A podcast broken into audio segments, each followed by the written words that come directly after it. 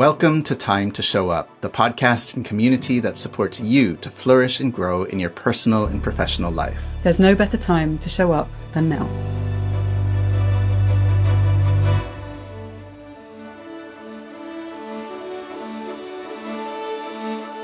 Today we are speaking to Steve Watson, better known under his pen name as S.J. Watson, the author renowned for his psychological thriller Before I Go to Sleep, a book he wrote while working as an audiologist in the NHS. S.J. Watson achieved international acclaim with this debut novel. It became a bestseller and was adapted into a film starring Nicole Kidman and Colin Firth. Watson's work is celebrated for its gripping exploration of memory, identity, and suspenseful storytelling. It established him as a notable figure in the psychological thriller genre. In our discussion, we discovered the themes of vocation and calling and how to distinguish that from other directive voices in our heads, like our superego. We also cover themes around the messages received from childhood and how to recover from them, how to make time for your passions, and what really is the meaning of success. We hope you enjoy this interview. Hey, Steve, thanks for joining us on Time to Show Up. It's great to be talking with you today. Uh, thank, thank you for inviting me. Thank you. So, we're going to start with a very direct question, which is if you are able to say something about yourself, to describe yourself to someone who's never met you about who you are as a person, what would you say to them? Oh my God. Okay. what would I say to them? Um, describe myself now to someone who's never met me. Mm. Um, yeah, not in the resume fashion, right? Yeah. Um, I think, I think I, I'm, I think I'm still, I'm still somebody who is kind of st- struggling in terms of, um, but I am getting to know myself, which I feel sort of slightly, I, I have a constant kind of um, internal almost a battle of like thinking I ought to know myself better than I do. I'm 52 years old. Hmm. And at the, but at the same time thinking, I think I actually do know myself. I just struggle to articulate it. Um, if that makes sense. Um, mm. I don't know. I think I think I'm a work in progress. Is probably how I would define myself. Uh, you know, I'm I'm learning boundaries better and to know who I am as a writer and as a person. Is that what you meant, or did you mean to me to say like, yeah, I'm a writer of, psychological no, thrillers? That's we, yeah, that's what we, we that's what we didn't want, and it's a, right. it's great to start with that answer because it we we kind of been discovering in a lot of these interviews about how people don't want to be boxed into that more mm. resume thing, and it's actually quite mm. difficult to introduce yourself without you know throwing yourself into some kind of category label or well, it's or difficult isn't it because that's like almost that. the easy stuff to say you know what what you've achieved and, and what, you know where you live and whether you're married or not and stuff like that is that's kind of that's not that's that's almost me it's not meaningless but it's almost meaningless it feels when when, when yeah. someone's trying to understand who you actually are well, which is what we're going to be gunning for for the rest of this interview. yes, yes. Starting with question two, which is which goes right right for it. So, um, okay, could you tell us something about a key formative experience um, that you think may have shaped who you are today as this 52 year old who's still discovering himself and i know there's lots to choose from but if you could yeah that again that's that's very difficult to choose one key formative experience i think i think um, it's interesting because a lot of it, I, a lot of who I am today, I, I, think I am because of the way my father was with me. Um, he he was very stick, not carrot. I mean, not physically, but he, he was very. His kind of um, the thing that I was told over and over again is that I was useless and that I would never amount to anything. And that was his word. And that, and it's really strange because even now, however many years later, the word useless really triggers me. I know trigger, I know trigger is an overused, you know, I don't end up crying in a corner and, you know, but it really is a word that I hate hearing, especially about myself. Um, mm. So, I mean, there are there are a number of occasions when I can when I can remember that. I mean, there's one I do remember, and I don't. It's nothing specific about it. There's nothing particularly interesting about it. There's one time I was in in the garden, and um, he he was the man who who who believed, and I'm not saying this is wrong. Actually, he believed that I ought to people kids ought to earn their pocket money. That you know, so I got to get my fifty pence. I had to fifty p a week. I had to um, clean the car or rake the leaves off the lawn and stuff. And I remember one time I was on, in the back garden and and I missed a leaf. I'd probably missed a few leaves, but you know, and I was told I was useless and I would never amount to anything. And so I think I kind well, I know I carried that with me, and I know it's still there now. Mm. Um, I, and and kind of if I fast forward, there was a time after I'd written the, my book, and you know, I felt I was a successful author, and and I, and I kind of I'd achieved something.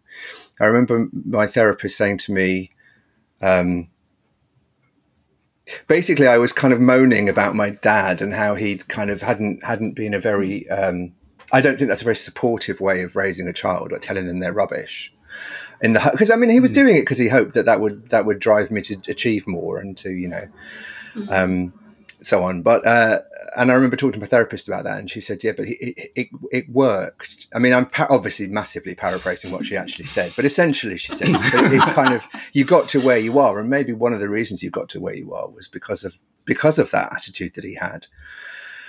And it's funny because I kind of really, re- inside, I really reacted against that. I kind of almost wanted to argue and go, but it's, you know, and, but actually, I thought, you know, she probably, she'd probably spent a long time waiting for the right moment to introduce that idea to me that, that actually, he, although his methods were perhaps unkind and, and, and would be frowned upon now, they did kind of, um, shape who I became. I'm, you know, I'm quite a perfectionist. I'm quite driven, I suppose. I'm quite, um, nothing nothing is ever good enough, which which is both a good thing mm. and a bad thing. I think in, in, the line of work that I do. Um, so I do think that kind of those kind of experiences, and there were many of them. There were many, many of them when I was told I was useless and rubbish, I would never amount to anything. But I think they did give me subconsciously, perhaps, a drive to prove him wrong or to, you know, yeah, to be it to achieve something that was um, okay, I'm trying to avoid the word extraordinary, but I suppose that is the word I mean. That's something that is un, is out of the is not usual. It's not kind of. I didn't just want a normal life. I suppose maybe, mm. maybe. So yeah, maybe that was they. Maybe that was the kind of formative experience. Mm. It's, it's almost like a formative thread, or or mm. it's almost like a rudder somehow. This kind of uselessness. Um, yeah. But also the the idea of an extraordinary life is fascinating. That that anything other than that perhaps might not be enough. Um, yeah, and, and I think it was. It's. I mean, I don't know whether this is relevant or something you want to get into later or not, but I do remember uh, there was a time i don't know it's probably i can't remember exactly when it would have been but it was after the film of my book had come out um, and, you know, and I'd been number one in the bestseller. So by any measure, my book was, you know, I'd, I was a successful writer. Um, and I, I remember um, I was doing an event in Birmingham, which is near where my dad um, lives, and um, my father lives, and uh, and he was going to come and then he couldn't come for some reason and and i just re- really remember like I, he'd never said he was proud of me and i realized that that was a lot of what had driven me to achieve what i'd achieved and I, and I remember, I mean, maybe this in a way is a formative experience as well, but I remember because I remember exactly where it was. I was outside the Wagamama's in Holborn, walking.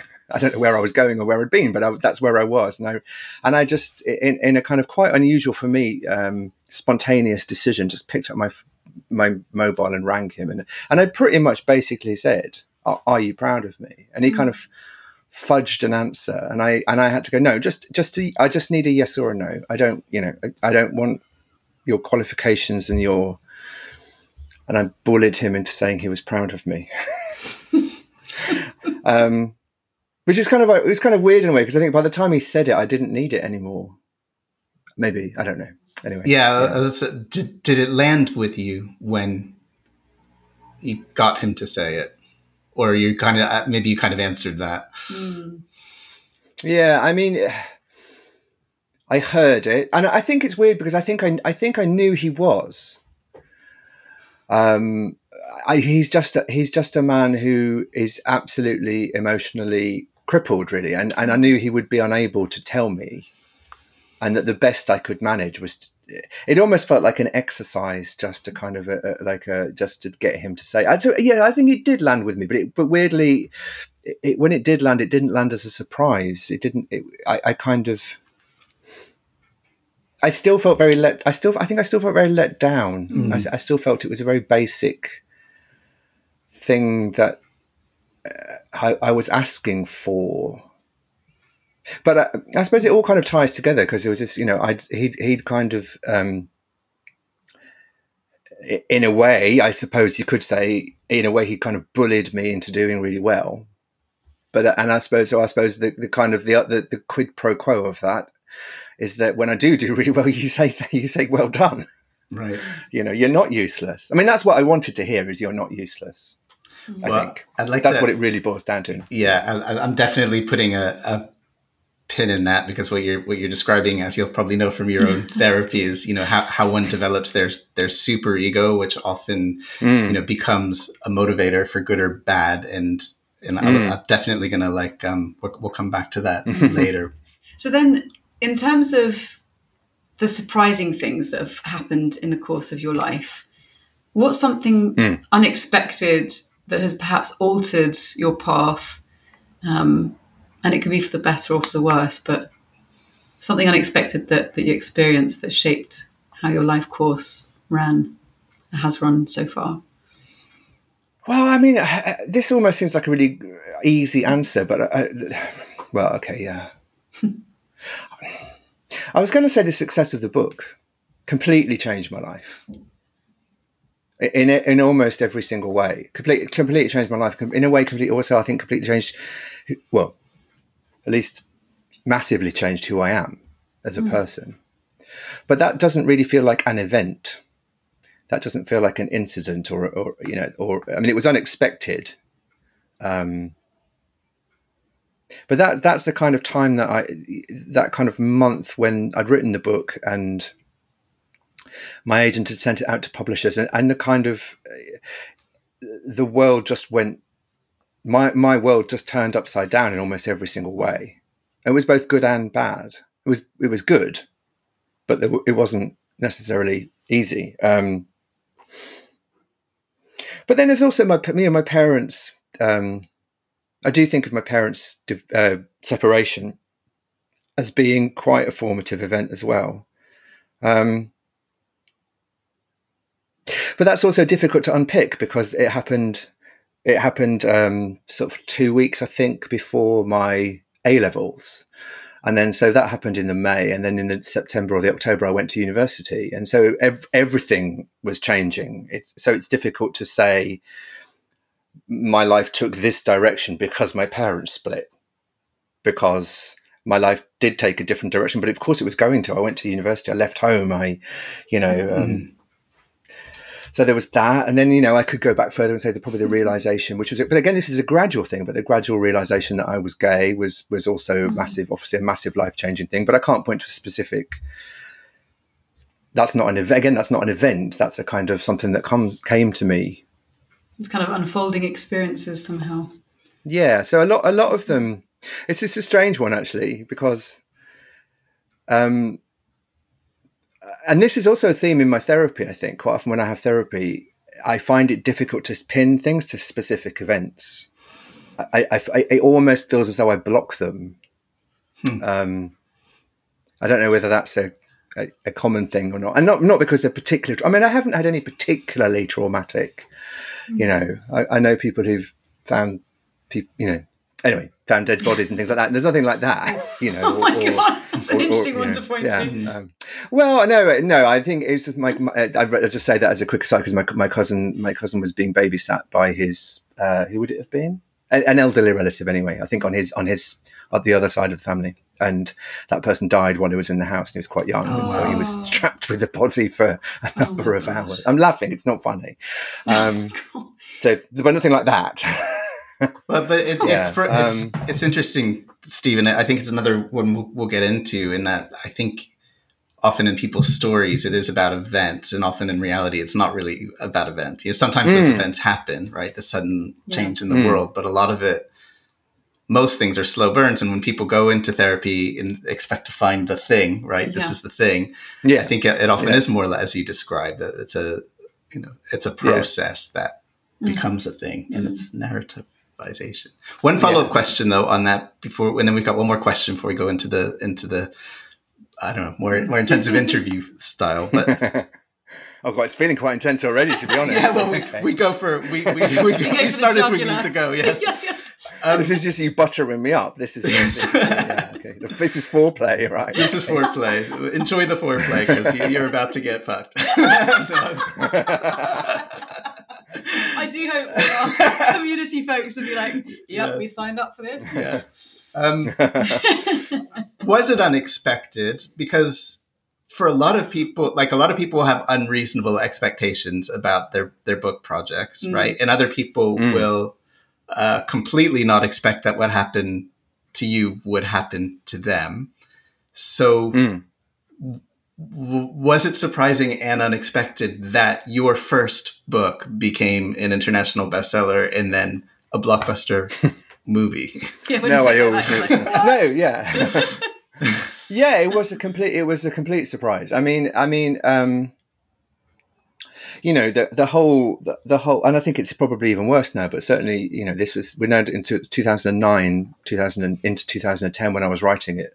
The constant kind of refrain that you hear about the publishing world is that it's incredibly difficult to get published, and of those that do get published, most people, um, most people, you know, don't don't I'm talking specifically about fiction here, but most people don't manage. Even published authors, the median wage is less than the minimum wage was in twenty in 1956 or something. It's like it's not, you know. Uh, um, I, I think I was on. I was doing a course at the time, so I was presenting ch- chap kind of chapters of, of what became before I go to sleep to my course mates, and they kind of were enjoying, obviously enjoying it, and felt there was a, a potential there. And so I suppose I I, re- I thought it was my best chance of being published. Even that felt like it was a not a one in a million, but it didn't feel like well. No, it didn't feel likely. It felt possible, but unlikely. Mhm. Um, and then at each stage, you know, I took took the book to um, the woman who became my agent, and and she and I expecting, I suppose, expecting her to go, yeah, it's it's it's, it's fine, but it's not for me. You know, good luck. But she was like, um, no, it's fine. We you know, still need some work, but blah blah blah. You know, she was excited by it, and so at each stage, kind of incrementally, I was waiting for the for the for the um, what's the word for the the dream to come crashing down and someone to go, no, actually, no. Mm-hmm. And, and it didn't. So it was a kind of, again, it was a kind of gradual realization. But to answer your question, no, I didn't expect it at all. It was a, re, it was a complete, it was a complete shock. I mean, there was one, so a good friend of mine who was on the course with, I remember we, somebody had come to talk to us about publishing and being published and the reality of it. And had basically said, you know, the chance it basically said the chances of you writing a book which goes on to sell a million copies and be turned into a film. They pretty much word for word said this. The chances of you doing that and being able to then make a living from this from just from writing and not having to have a day job is almost zero.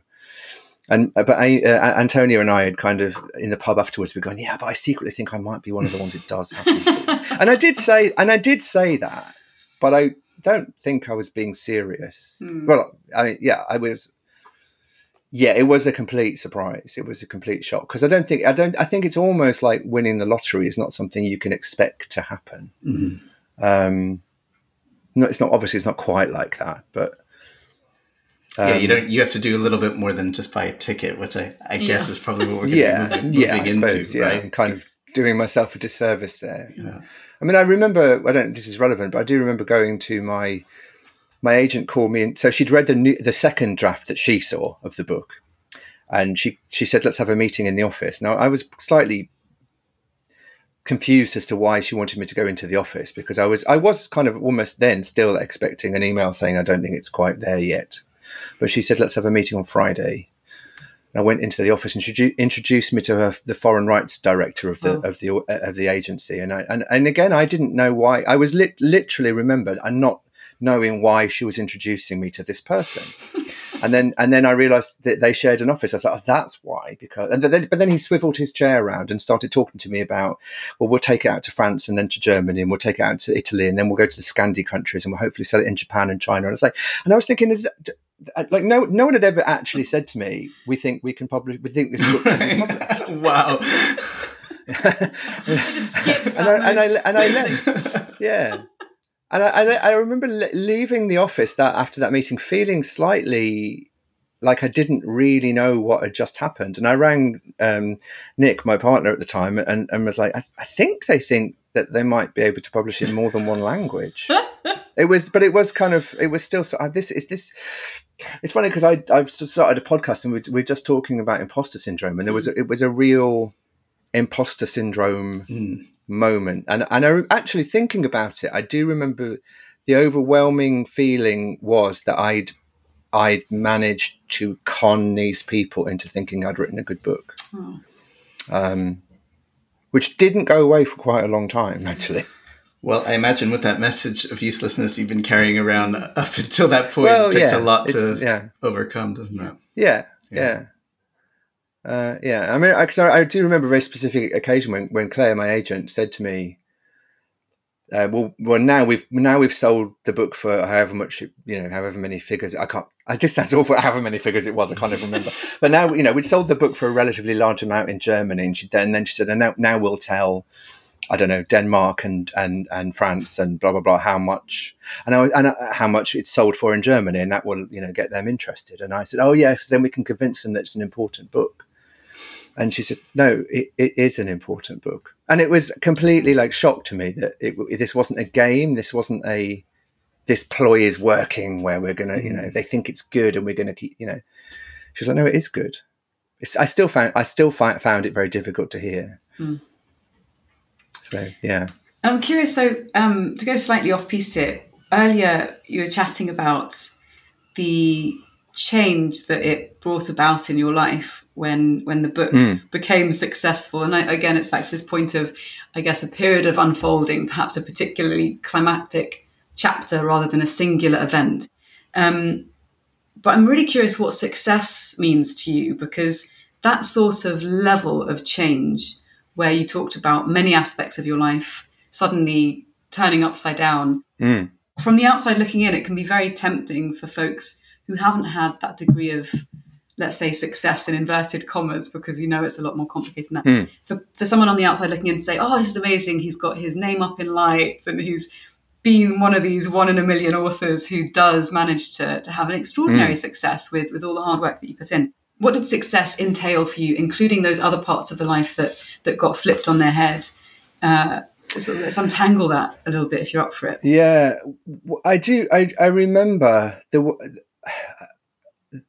as I mean, I mean, kind of as as okay as as Claire started to make my agent Claire as she started to make deals in different countries, and then you know, and they became big deals, and some of the publishers that were the like this is the biggest deal we've ever done with this publisher, and and and I suppose I realized the book was a success. You know, okay. Was it a success then? Because it, it could have, it could. Have, I think I was aware it could have still, you know, they might have published it in Germany and nobody bought it. I think that's the thing. It was still all an uncertain and an, an, an unknown what was actually going to happen, and I, I think, I think I was mature enough to realize that was very destabilizing and that there's a there was a danger of me thinking well we've sold it to 28 countries now so will i be happy will will i define success as 30 Hmm. and i think i realized on some again possibly subconscious level that when if i got to 30 i would just want to get to 35 you know Mm. um, and and I, and I, and and and it, and it is what kind of what happened. I was massive, you know. I never dreamt I would even have a book published. I certainly never dreamt I would be at number one in the Sunday Times bestseller list, Wow. and I certainly never dreamt I'd be at number one for seven weeks.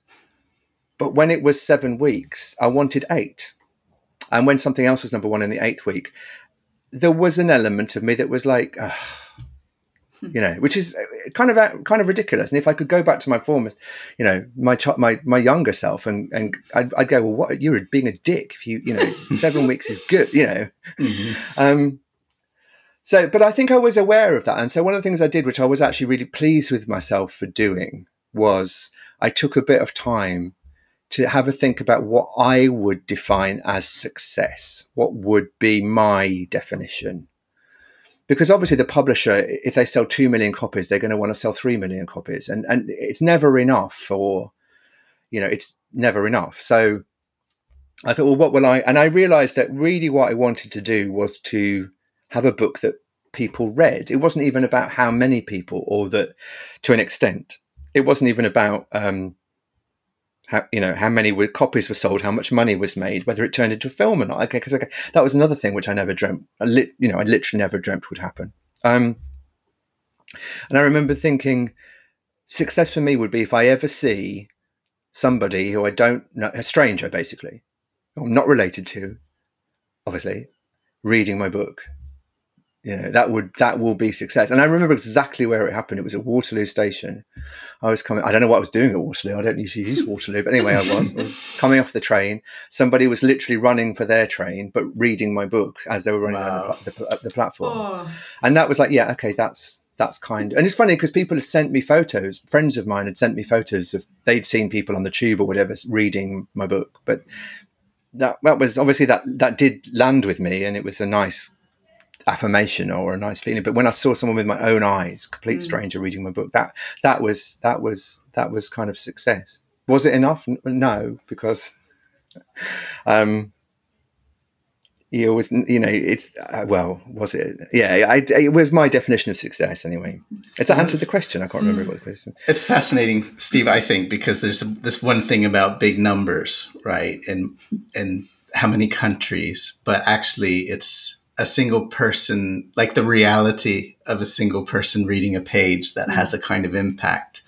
Mm. That's you and know, you know, yeah, the, almost like the other thing is kind of an idea. Of course, it's not an idea because a mm. royalty check will then come, you know, after. yeah, but, yeah, um, yeah, yeah, yeah.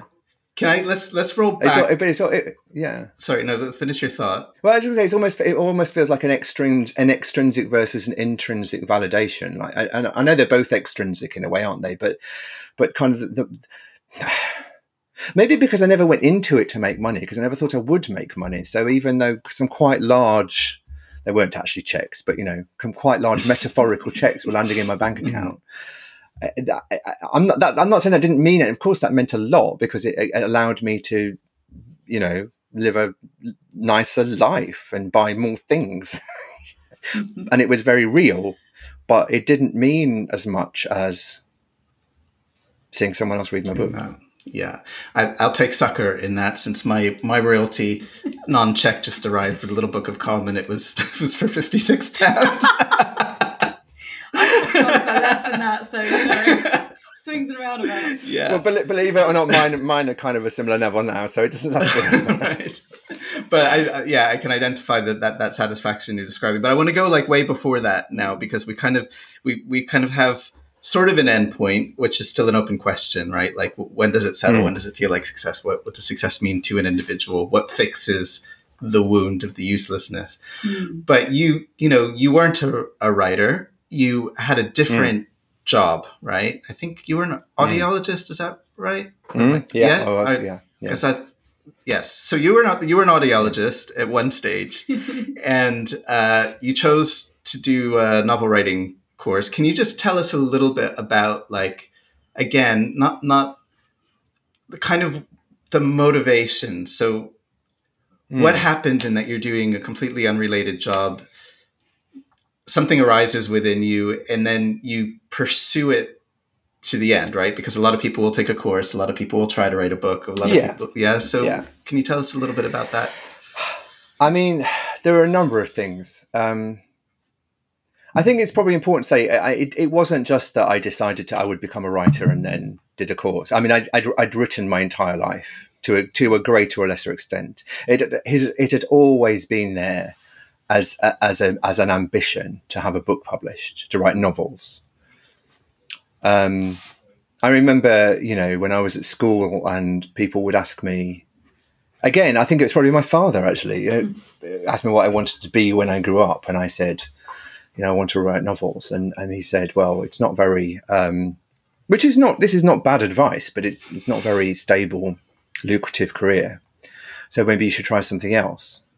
And so the kind of doing the science degree and then training to become a clinical scientist in the NHS and then doing that job. All it, I was going to say it always felt like second best. It's that's not quite that's not true quite but it did always it always felt like the writing was something which was there in the background that one day i would want to go back to i'd never gave up that dream mm. of being a novelist um, and then uh, kind of a couple of things like i've never actually like really told anyone this before but i always really wanted to be a rock star. I wanted to be kurt cobain or robert smith or you know i'm useless at playing the guitar and i can't sing and i have no musical ability whatsoever. So i know i don't know why i thought that this was a you know but i think the reason i mention it was i think it was always there as i want to be special or i want to create. I think it's more yeah maybe it's more about creating than being special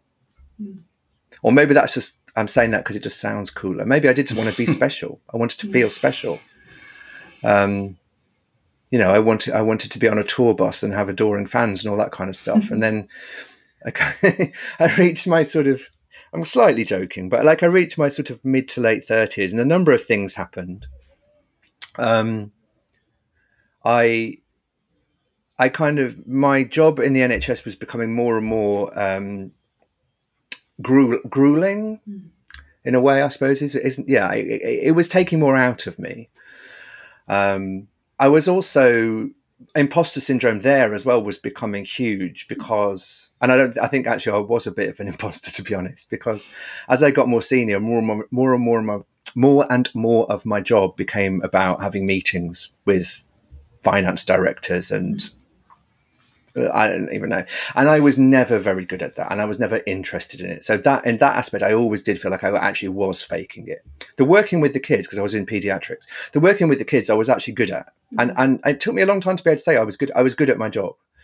Um, but I, w- I knew I was good at it, and I left every day knowing I'd done. You know, I was good at my job, and I trained people, and they, you know, and I got a lot of pleasure out of that. But I, uh, my job was taking more out of me mentally as well, and and I want I just felt like I wanted to change and then and then as I was getting older I kind of I joke that I had a kind of a midlife crisis and thought what what do okay the, the serious side of that is I was approaching my 40th birthday and you know obviously 40 is not old by any means but it is it felt like a landmark birthday in a, mm. in a way that I think when I hit, when I was approaching my 30th birthday, I didn't feel that. I still felt like I had plenty of time to do anything I wanted to do.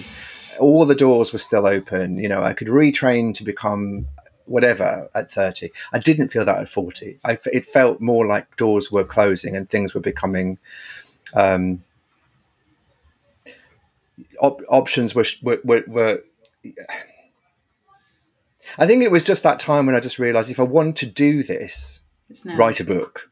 It's now. Yeah, mm. I can't keep on going at some point in the future, at some point in the future, at some point in the future, because you know none of us know how long we've got. But obviously, the older you get, the less time you have, and so.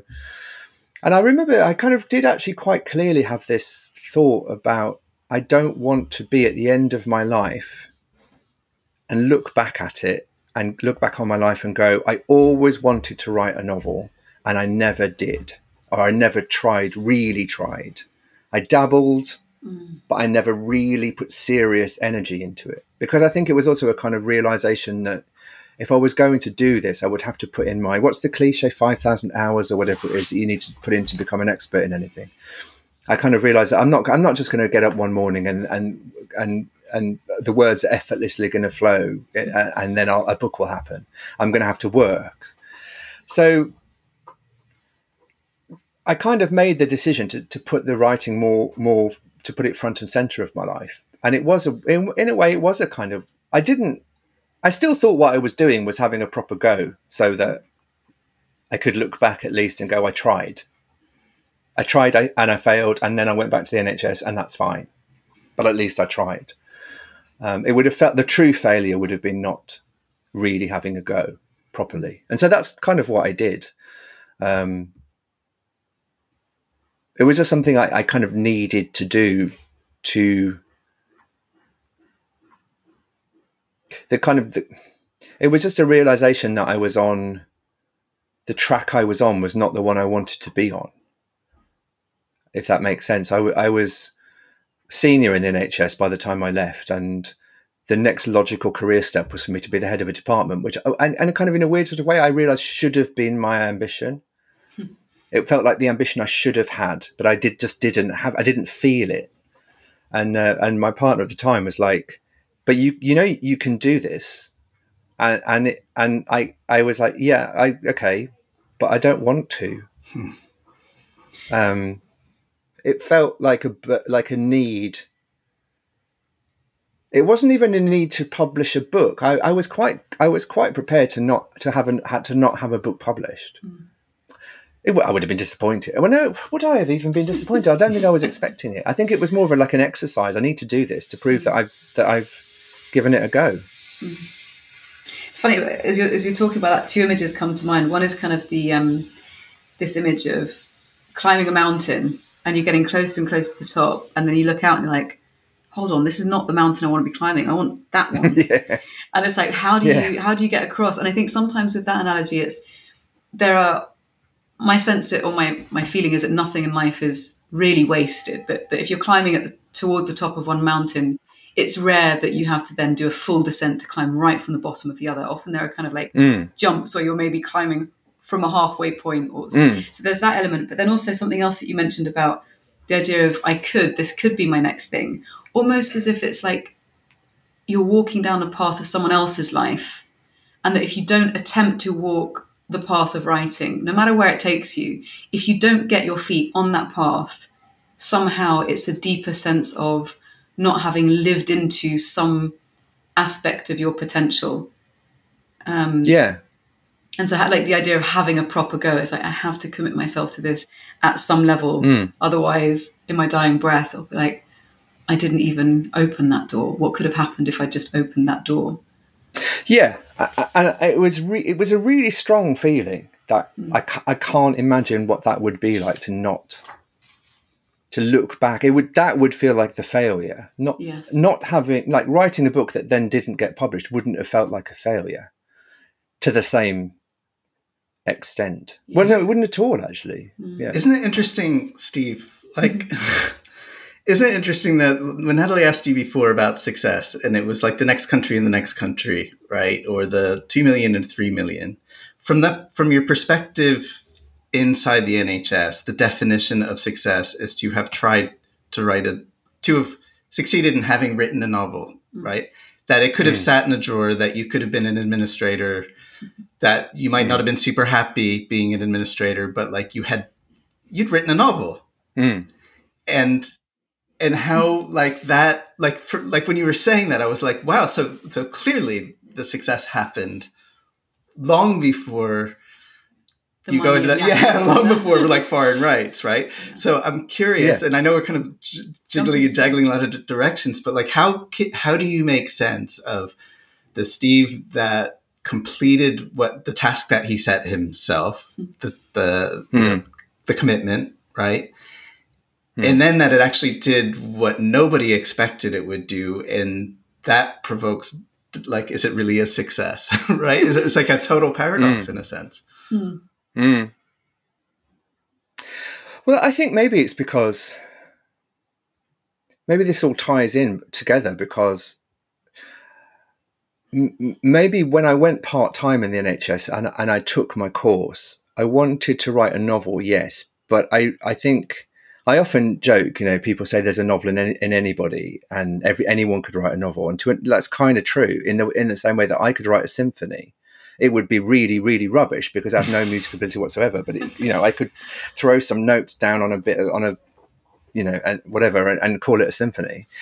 Um, can anyone? And so the question became: Can I write? I want to write a good novel.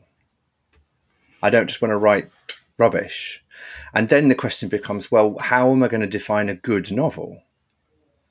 Is it when my mom tells me it's good? No, because I could almost literally write the phone book out, and my mom would say it was gripping and, and unputdownable because that's just the person that she is. She's a massive supporter, and, and she would never turn around to me and go, "I didn't really like that. It wasn't very good." She just wouldn't, you know. Mm. So who? So who, so then the question becomes, well, who?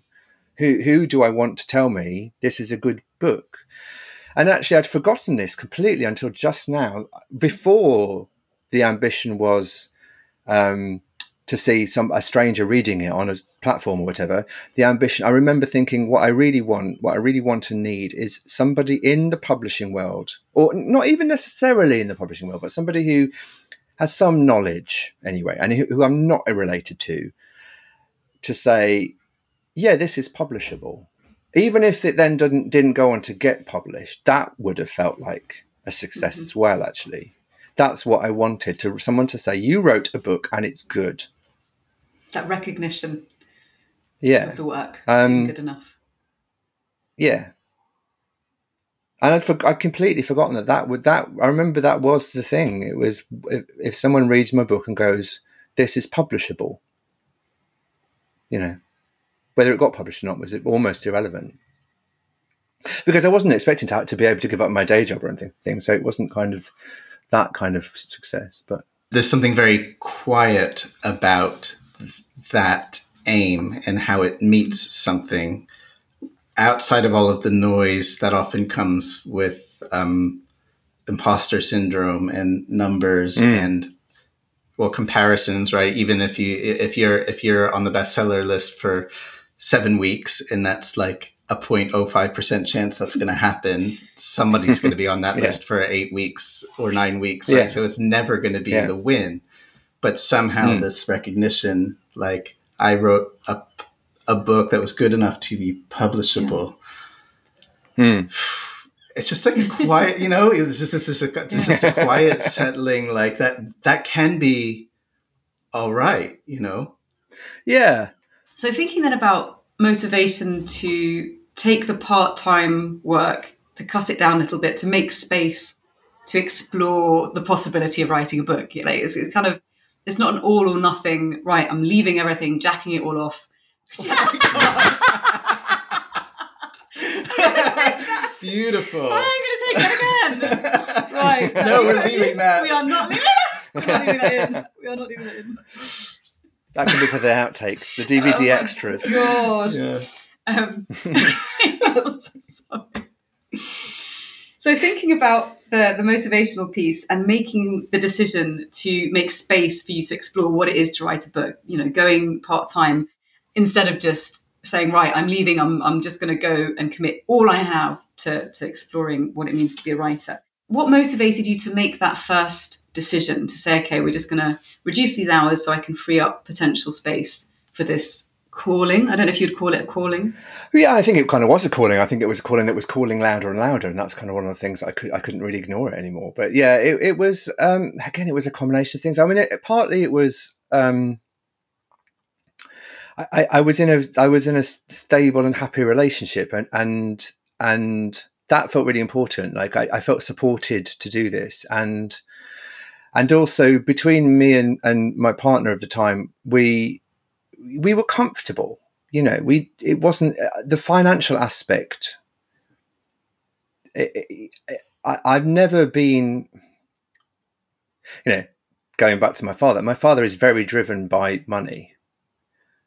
Um, in a very, I think, uh, unhelpful way. But anyway, I've never been that person. Um, so I, it wasn't that I wanted to progress through the health service to be earning more, always be earning more and more money. Um, so that was kind of going on. That actually, financially, I am able to to make these changes. I mean, my part when I went part time because I, I, not only went part time, I also went for, so I went from full time to part time, and I also went from a band eight, which is a very senior level in the health service, to a band 7 mm-hmm. which um, doesn't sound like that much of a change, but actually, I went to a relatively junior. It's a very backward step to do. You know, I went to a relatively junior clinician, so my take-home pay kind of halved pretty much overnight. Almost, well, yeah, not quite, but almost. But it, it was, I, I was just, I. It's funny again. One of the we were talking about pivotal moments. I didn't think of any. This was kind of one as well. A very quiet, another quite quiet pivotal moment, but I remember bef- a few months before I made this decision to, to go part time and really concentrate on the writing, I was in, I joined a writing group in Brick Lane and we met in this I can't remember what it was, like coffee shop, I think. Anyway, I only went about three or four times, but I do remember there was this guy there, younger than me, um, obviously very, very um, talented and also very enthusiastic. He, he just seemed very happy with what he was doing. I mean, I don't actually know whether if he was or not. I don't know, you know, but he seemed very confident about his work, confident about his writing, confident about where he wanted to be. It felt like somebody who was doing what they were born, uh, you know, was living out his a fulfilling, you know. But I do remember, I noticed that his the sole of his shoe was taped on with gaffer tape, Hmm. and that for some reason I remember it now. However, like fifteen years later, because I do remember thinking he doesn't have money necessarily. Like I wouldn't go out. I would have gone and bought a new pair of trainers because I can afford a new pair of trainers. But he is happier than me, even if he has got wet feet if it rains, you know. um, it, it was about thinking there is this drive to always be earning more to get the promotion to move my way up through the ranks of the health service wasn't going to make me happy. And also that I could go part time and re and, and still you know I, we, I was I, I I kind of sometimes I feel uncomfortable talking about this because it's like it's like I'm painting a picture when I say I went part time and and and took a demotion uh, essentially and halved my take home pay. I'm painting the picture for like I was eating cold baked beans out of a tin, you know, and shivering in a in a garret in, in Paris or whatever. But, and it wasn't that at all. I was, but I was looking at like, you know, possibly we might not be able to go on quite as many nice holidays. You know, we, you know, I still had a good, I was still earning a decent amount, and and my my partner was was earning a good amount, so we were fine. You know, it wasn't that much of a risk. Um, I can't even remember the question now. I've talked for so long. But it's, I- Um, I guess it's kind of like that motivation that that. But I think you're answering it though. That, that kind of that moment of seeing this younger chap with a gaffer tape, Mm. you know, around his shoe, who seems to be living a life that is fulfilling and meaningful, and that there's joy there that's not attached quite so directly, perhaps, to you know financial progression and all these nice holidays, and yeah, and then actually when it comes to taking like something off your plate or taking a Hmm. paying a price maybe for the access to, to, to that to touch that dream um, that actually Hmm. maybe it, it was a reframe that money isn't the thing that you're going for in and of itself that there's It, something yeah, it was a reframe exactly. It it was very much. It was very much that. It was very much. I I, I and I, I remember saying I, I I am going to take my, I'm going to put writing front and center Hmm.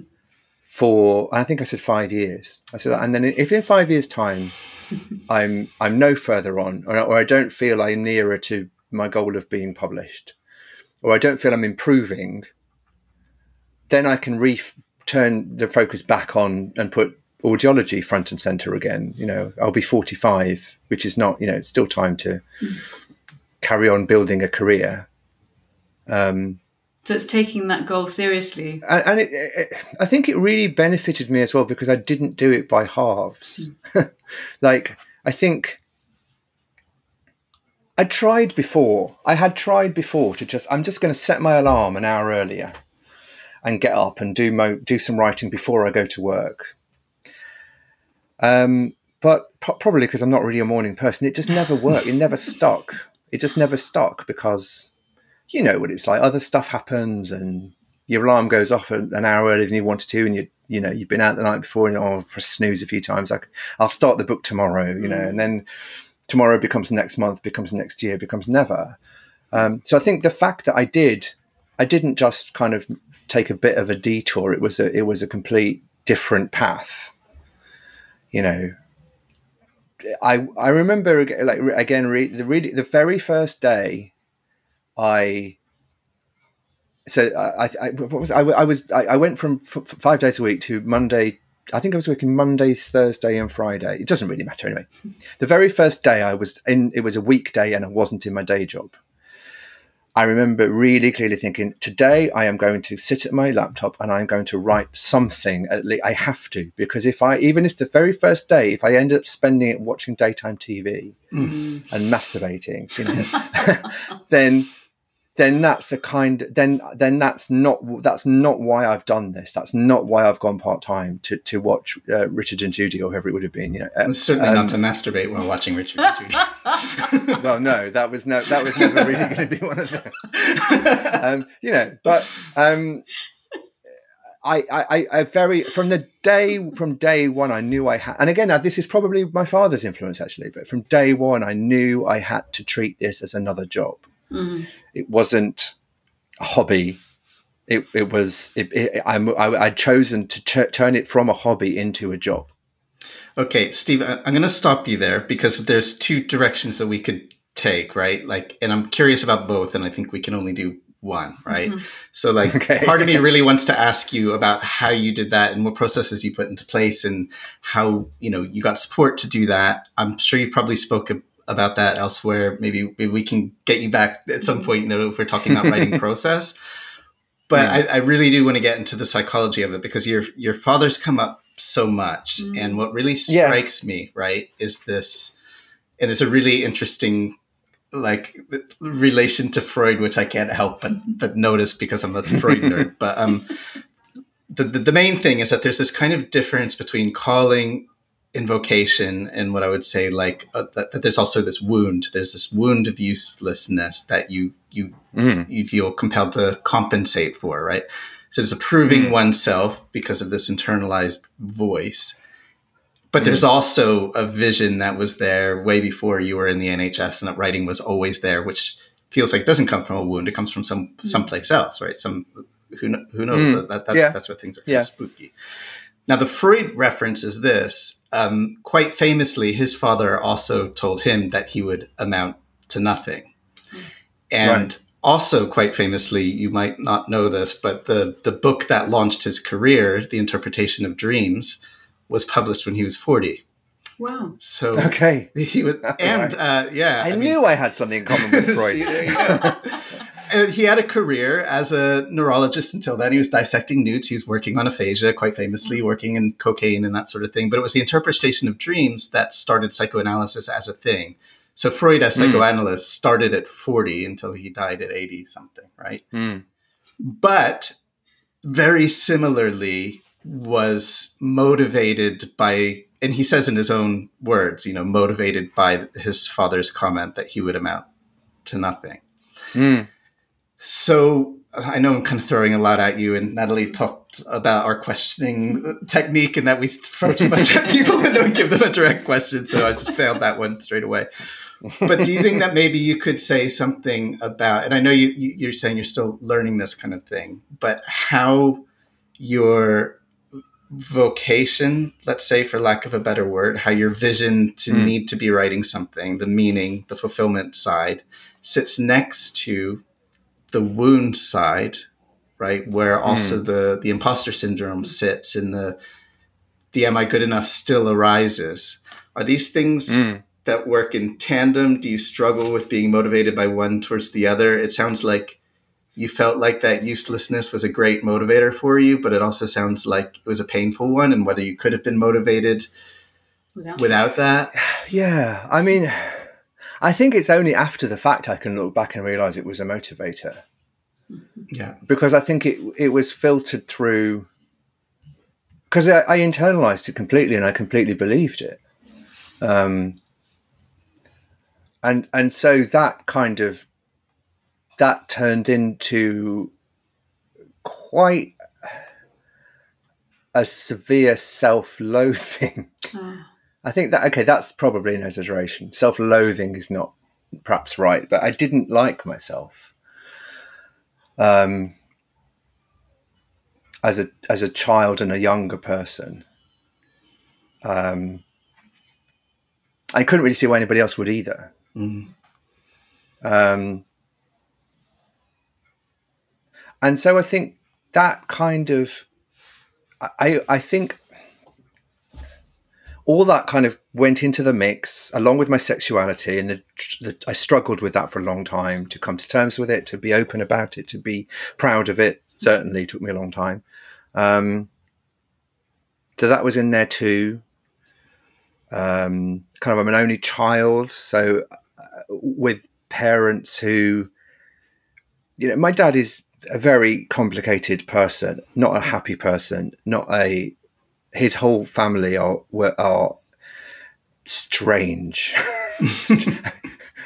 I mean, we could do ninety minutes on that, but that's obviously not particularly interesting.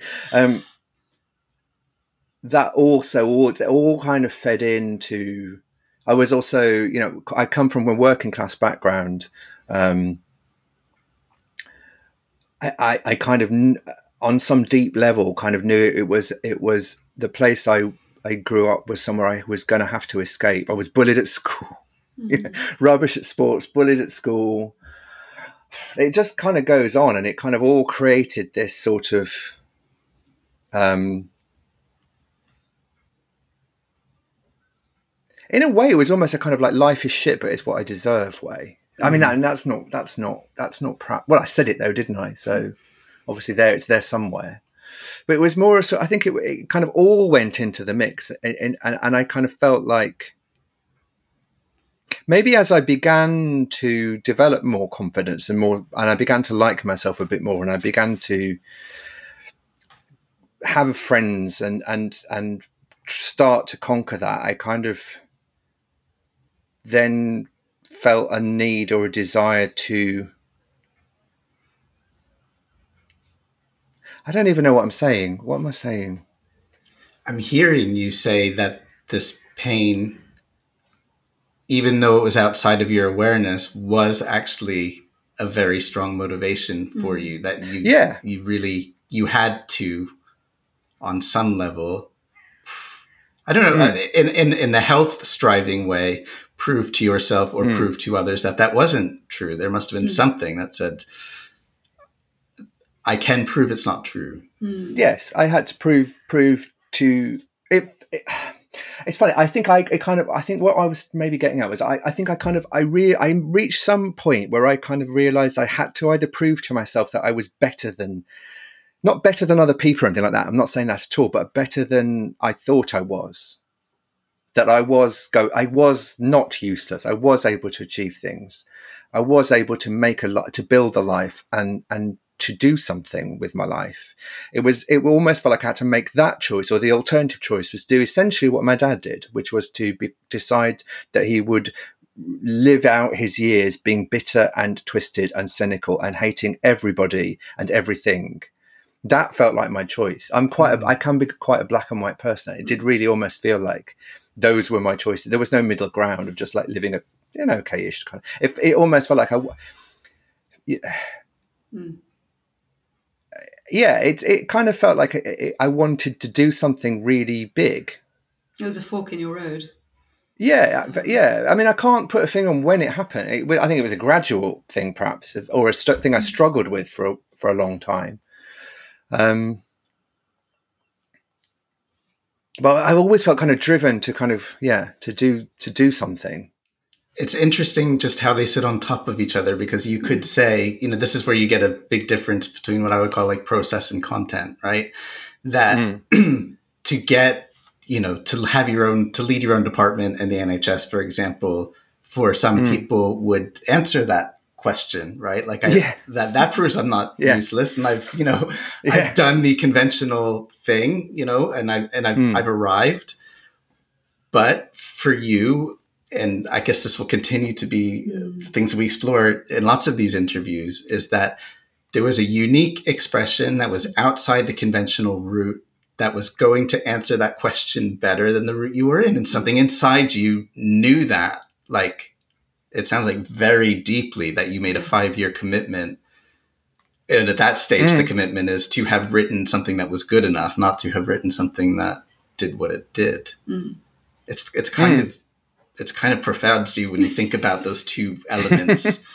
yeah fusing yeah and, and yeah and i think i think that even though i found it a very uncomfortable thing to hear when my therapist said to me you know your father's technique or yeah i'm sure it wasn't a technique he sat down and thought came up, but, but what he did actually did create did did drive you to do something which has been extraordinary. You know, it's kind of it's true. Um, uh, yeah, I mean, I don't know. I, I don't. I, I, yeah, I was going to say I wish he hadn't. I wish he'd just been a nice, normal person who sort of told me that I was a, I was a good, you know, whatever I did was good enough, and he loved me anyway, and blah blah blah. But then I wouldn't be, I probably wouldn't be sitting here now talking to you about a book that I've written, uh, and, and that was a massive success. I, I, don't know what I would be doing, but then, we'll but then maybe know. I'd be equally happy just doing something else. yeah. No, no one ever knows. No. I guess my my my suggestion. Well, I don't know if it's a suggestion, but sort of that internalized voice that so many that all of us have to some degree just mm. different for each of us just mm. being able to identify that that that doesn't need to be satisfied anymore you know it's it's so mm. it perpetuates itself we always struggle with it we take it too seriously right but it's sort of mm. like to really see you know we get into a cycle, I think, of keep keeping on having to answer it and yeah. to find something that fits, right? Yeah, which is interesting, isn't it? Because I think that's one of the things I maybe struggle with now, perhaps, is that to use your mountain analogy, which I really liked, is like it feels like I climbed to the almost top of one mountain, then realized I wanted to be on that mountain instead, did what I needed to do, and now I'm in a way I got to the top of that mountain so it's like I, I not only identified the mountain I wanted to go up, which many people I imagine don't ever really know, but I managed to get to the very top of it. Mm. And then it's like, now what? Yeah. Yeah. You know, what what now? I mean and and that's I think that's what I'm now I now struggle with is like it's not enough. I mean, it is enough, but also it's like I, I don't want to just sit around now on the top of my mountain. but maybe maybe then it becomes less about climbing mountains and more about presence and awe, which I know might sound a bit odd, but when you get to the point and you know that you've been able to do it and you've walked into the path of that creative calling, and I don't know, I don't know what language you'd put to this, but your heart knows that it's possible. It's, you've satisfied on these different levels that we've been talking about. You wrote a book, you gave yourself some time, you committed yourself to mm. this this dream, this this beloved calling that you had since you were young, and then all of these other external accolades um, have come as a result of that. Then maybe the question is less about the goalposts moving, and it's more a deepening into what is it that's at the heart of that creative calling that so captured your imagination that maybe you were mm. born with or whatever, and how do you connect with that? And that relationship may change over time. Maybe it's that you then, from your vantage point on the mountain with this extraordinary vista and all of the experience that's taken you to that place, maybe it could mm. be sharing that with others. Maybe it's teaching. Maybe it's um, yeah. There's so many different ways, but there's something about that connection with that source point within you that that's going to be in, in constant exploration and development and dialogue. And maybe that that deepening is yeah. I think yeah, you're right, and I think it's now. I'm now on the journey I'm on now is is to make it more about the work that I mean, it always was about the work that I'm doing, but to find my joy in that, not in external success or you know whatever. So I remember I, I did a couple of years ago. I was working on a book which wasn't going very well, mm. and um, no one seemed to like it. um, well, I mean, yeah, I'm, I'm exaggerating, but but uh, but crucially, I didn't either. Mm. You know, I, I, was and I was look I was staring down the barrel of maybe an, another two or three edits of a book that I wasn't really enjoying mm. and didn't mm. really. I was writing it for other people, mm. uh, you know, publishers basically. Um, and I just and I rem- and I was like, I'm not enjoying this, and so what the what is the point? and it really felt like there is no. I may as well. What's the point of climbing this mountain if I'm going to actually? It's got me to a place where I'm not enjoying the mm. actual the actual work, the actual creation. So you know, and I I I think that's where I am now. Is kind of I found I've, I've I, I love writing again now the things the thing the thing I'm writing at the moment, it, you know, it might be no one else likes it, but that's almost not important. Mm. Um, it's funny in a way, isn't it? It's, it almost feels like I've gone full circle back to I want to write a book that is good again, and it would be nice if someone else said it was good as well. Obviously. Well, I guess the the, the the wonderful thing about life is it it, it never just stops when you're done, right? Like there will always be it will always ask of you, you know, um, to show up for the, Yeah. ne- the the next thing, right? And like you don't solve it with um by ticking a box, even if it's an extraordinary one. Mm. Yeah, I don't know. It's a because you know I have certainly have family members who are, are, are seem well, but yes, I seem content with kind of doing their work and then coming home and having their dinner and watching TV and then that doesn't feel like enough for me. I'm not saying I'm special and they're and they're, they're it's, it's inferior. I'm not saying that their life is, you know, I kind of envy them in some way. But I think that Um, there's also that creative restlessness.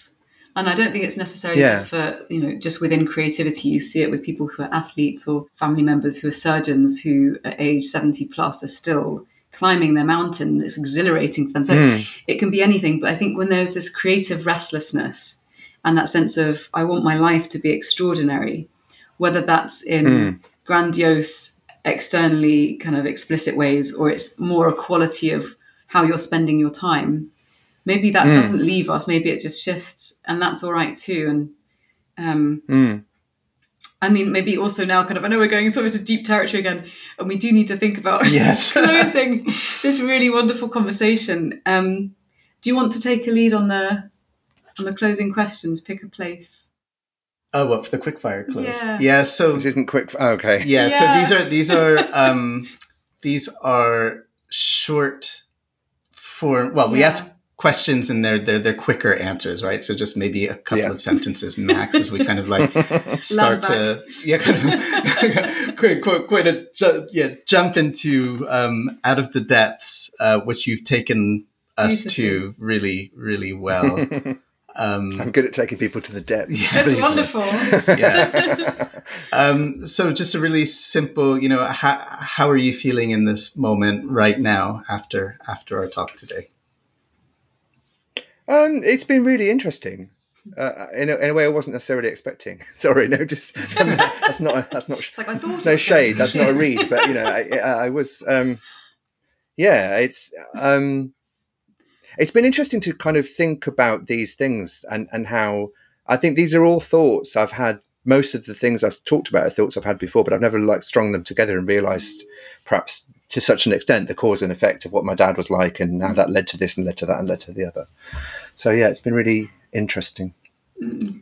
Is there anything that kind of maybe you learned about yourself today when you said something like, oh, I didn't realize I thought that or felt this?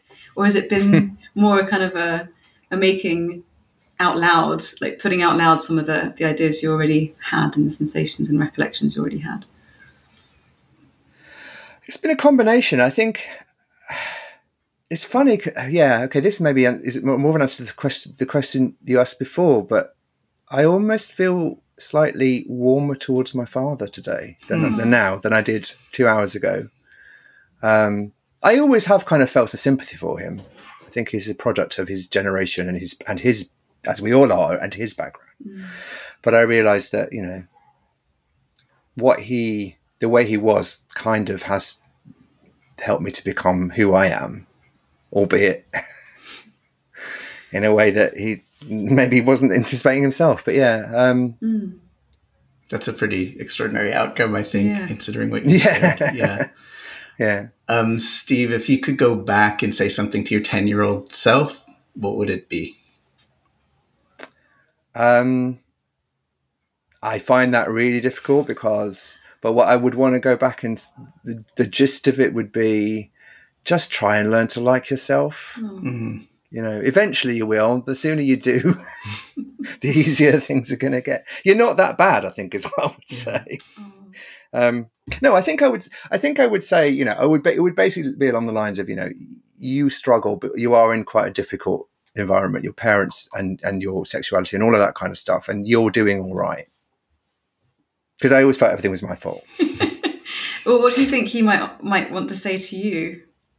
Um, haven't you done well? Look at that. um, probably I would want to tell myself not to take everything so seriously all the time. Oh, what you'd want your ten-year-old self to tell your fifty-two-year-old self, "Don't take yourself so seriously Mm. all the time." That sounds like great Mm, advice, yeah. actually, from your ten-year-old. Yeah. Um, okay, so Yeah. more practical now. If you were to give one single piece of advice to someone who is in a working life that isn't speaking to their, say, grander vision or vocation, what could they take from you to move move forward? Do you think? Well, I think one of the things that I'm possibly the thing I'm most happy about is I'm not. I don't intend to retire. The, the thought of retiring, I'm I'm fortunate that I found a job that I would I want to do for as long as I'm able to do it, and I think whatever that might be, whether you know you want to be a surgeon or whatever, you know whatever it might be, try try and find a thing that you don't you can imagine the thing that you do for the joy of doing it and you don't want to stop doing it. And it's not about the rewards it brings financial or otherwise. Other, well i suppose the rewards should be because it makes you feel fulfilled. Mm. but that's you know i think that's probably what i would do you know um Lovely advice. yeah and so thinking about resources things that have moved you music books films um, is there anything that springs to mind that you would recommend people look to for inspiration of some kind apart from your own fabulous works Well, no, I mean, because it's like that's not. I don't know. Uh, it's because everyone's different, you know. I could I, I could say the music of the Cure inspired me, but then other people might bloody hate the Cure and think that would be the last thing they would be find inspiring. Um, I think it was. I think. I don't know. This isn't really. I, I, I just. I think it's more of a general. I mean, this maybe ties in with more of a piece of advice of just uh, just absorbing stuff. I think I kind of forgot for a long time actually how important it is to be out in the world, experiencing the world, whether that's through books or galleries or TV or films and everything. I, I you know, is just to re- to remain curious. Remain curious and get impacted by stuff. Yeah. Um, but that's not pointing anyone to a specific thing and saying that's I find that really inspiring. Well, I can get behind the cure. okay, good. Okay, as we kind of really, really close up now, is there um, a question you wish we'd asked you um, and that we didn't, or is there something that you'd like us to know that we didn't get to? I don't think there is really. No, um, no. if I think you know, it's been a very uh, profound, enlightening experience. oh, Um, I'm Um, glad it has. I mean, I suppose we didn't really talk about my mom. If my mom ever gets to hear this, she'll be upset that we didn't talk about her. But that's because everything's fine there. You know, she t- she taught me to love books, so she did a she did at least as much as my dad did. Well, maybe another a conversation for the future would be interesting about how those two influences, one which feels a little bit maybe softer or sort of less Yeah, concrete in some kind of a way, but but maybe quite profound and, and deep. That yeah, could be another Yeah. conversation. Yeah. and so what have you got coming up next that you might want to share with people is there anything you're looking forward to that the listeners might want to hear about uh, I am looking forward to continuing to write. yeah um, uh, I haven't got a date for a new book yet, but um, I, yeah, I'm right. I'm also writing my. Uh, I'm doing a kind of an e- experiment on my Substack where I'm writing. I'm uploading a chapter. Well, at the moment, it's a chapter every six weeks, so it's Ooh. agonisingly slow. I'm hoping to put my foot on the accelerator on that quite soon. But yeah, I'm going to Iceland in November to Nice. do Iceland Noir Literary Festival, which I, I go every year. Uh, it's a lot of fun. Um, so yeah, that's kind of what I'm up to. Just various, just plodding on. Sounds Well- like some wonderful adventures Yes, and if people are interested Yeah. in your Substack, we'll definitely put that in the show notes. They Yeah. can they can find you there. Okay, great. Yeah, Yeah. thank you. Yeah, and yeah, and I'm also I'm also doing my own podcast, but it's uh, very different to this. what's it called and where can we find it Uh, it's called Let's Get Lit. So it's, it's we're a friend of mine, Will, uh, who's another author, and we, we it's quite interesting actually. We're, we're kind of we basically realised that we are both so hilarious when we have a chat in the pub that we should record this and put it out there. And podcasting allows us to do that. So it's reading, writing, drinking. We had a similar conversation. yes. Maybe we should join forces. yeah. Quadcast. Quadcast. Yeah. But it's interesting because I think I think the flip side of it is is is we're both coming at things from quite different angles in terms of I've had a massive you know I have had massive success and he's had less success but is critically acclaimed and and so we both have a kind of slightly different and but also surprisingly similar takes on lots of stuff to do with what mm. we do so it's i think it's interesting but then i'm biased because i think i'm hilarious well we will certainly share that as well yeah. well steve like I mean, I know it's in the title of our podcast, "Time to Show Up," but uh, really grateful for you showing up yeah. as authentically and as as deeply and honestly as you've gone with us today. It's been a real pleasure to speak to you and discover that stuff together. So thank you so much. Thank you very well. Thank you. It's been yeah. Thank you. Thank you for inviting me. It's been a great pleasure.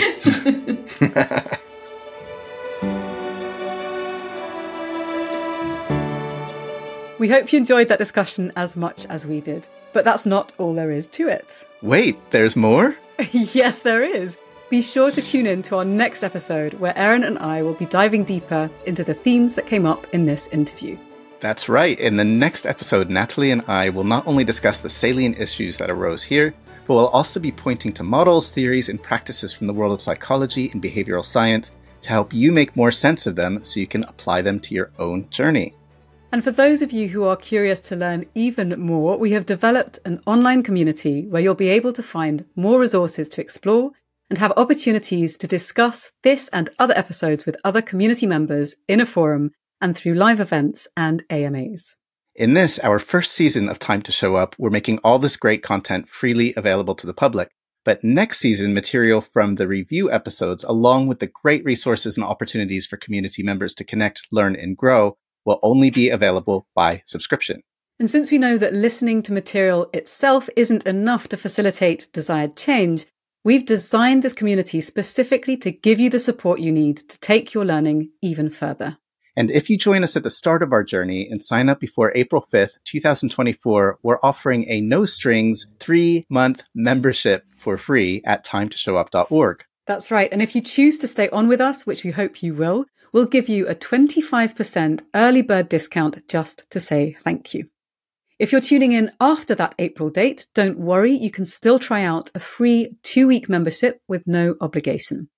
There are different packages to choose from, and you can find out more and get in touch at timetoshowup.org. Thanks for tuning in. And see you for the review.